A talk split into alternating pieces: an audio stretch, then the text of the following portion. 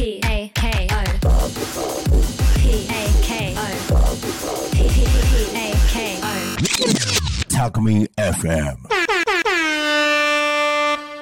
ノ猫だよりのピアノのお話。皆さんこんにちは。ピアノ猫だよりのピアノのお話が始まります。この番組ではよくピアノレッスンに取り上げられるクラシック音楽の作曲家の作品を私ピアノ猫だよりの演奏を交えてご紹介します。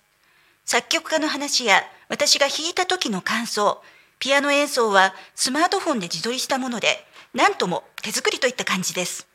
耳で聞くピアノ猫だよりのピアノの勉強風景を少しだけお見せします。だいさんかいめはチェルニーひゃくにじゅうごのパッセージ練習曲よりだいひゃくじゅうきゅうばん、ショパン作曲ノクターン A 波単調をご紹介します。前回お話ししたようにチェルニーひゃくにじゅうごのパッセージ練習曲は、練習曲ってこうだよねと思わせる曲からバッハの作品につながるような対位法を用いた曲など様々なスタイルの曲があります。その理由は私が思うところではチェルニーが優秀なピアノ教師で作曲家だったから。チェルニーより前の作曲家はその師弟が作曲法や演奏法を学ぶための作品を残しています。チェルニーはベートーベンの弟子でしたが、チェルニーが教えた門弟にはせんはっぴゃくじゅうねん世代の主要なピアニスト兼作曲家が多くいます。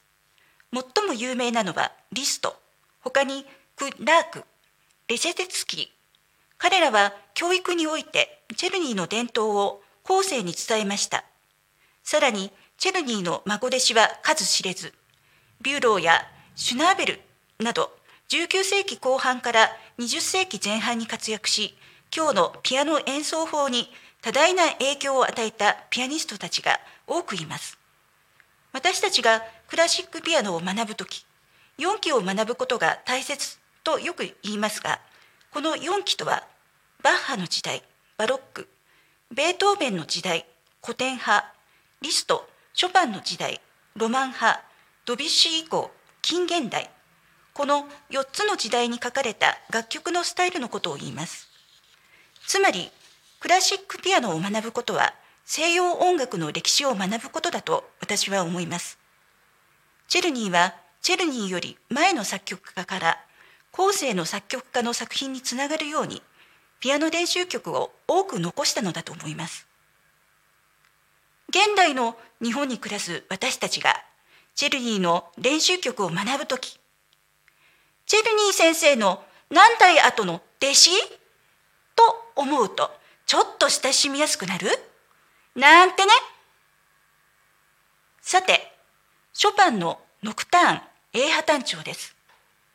ショパンはポーランド出身の作曲家です。せんはっぴゃくにじゅうきゅうねんはちがつ、ワルシャワ音楽院を卒業したじゅうきゅうさいのショパンは友人さんにんと共にウィーンに演奏旅行に赴きました。ウィーンでの演奏会は大好評となりました。ウィーン滞在中、ショパンはチェルニーを訪問しています。一緒にピアノを演奏して楽しんだそうです。翌年せんはっぴゃくさんじゅうねんじゅういちがつふつか、ワルシャワを出発。じゅういちがつにじゅうさんにち、ウィーンに到着。ショパンがにどめのウィーン滞在を始めた頃、じゅういちがつにじゅうくにち、ポーランドでじゅういちがつ蜂起が起こりました。当時、ポーランドはロシア、プロイセン、オーストリアのさんこくに分割支配されていました。ワルシャワはロシアの統治下にあり、じゅういちがつ蜂起はポーランドの独立運動です。せんはっぴゃくさんじゅういちねんしちがつ、ショパンはウィーンを去り、パリに移ることにしました。そしてそのまま二度と祖国の土を踏むことはできませんでした。ノクターン A 波単調の実筆譜はせんはっぴゃくさんじゅうねんウィーン滞在時、ワルシャワに残る姉ルドヴィガへ宛てた手紙に走り書きの形で同封されました。よんぶんのよんびょうしの曲ですが、途中よんぶんのさんびょうしに変わるところがポーランド発祥の舞曲マズルカのリズムに似ていると私は思います。それでは、チェルニー作曲ひゃくにじゅうごのパッセージ練習曲第ひゃくじゅうきゅうばん、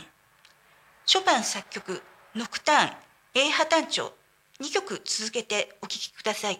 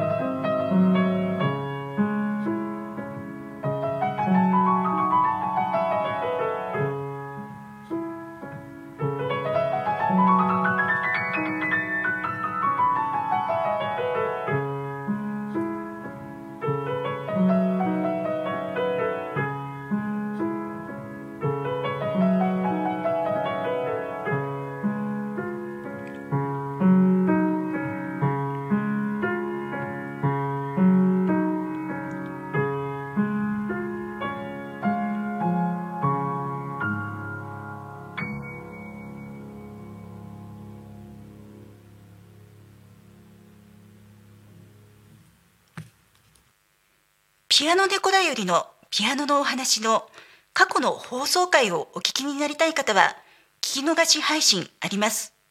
ポッドキャストや YouTube でお楽しみいただけます。タコミン エフエム には個性豊かなパーソナリティが織りなす番組がいっぱい。詳しくはタコミン エフエム ホームページをご覧ください。それでは今日も最後までお聞きいただきありがとうございました。ピアノ演奏とお話はピアノ教室キャット、ピアノ猫だよりでした。また土曜日じゅうごじよんじゅうごふん、ピアノ猫だよりのピアノのお話でお会いしましょう。さようなら。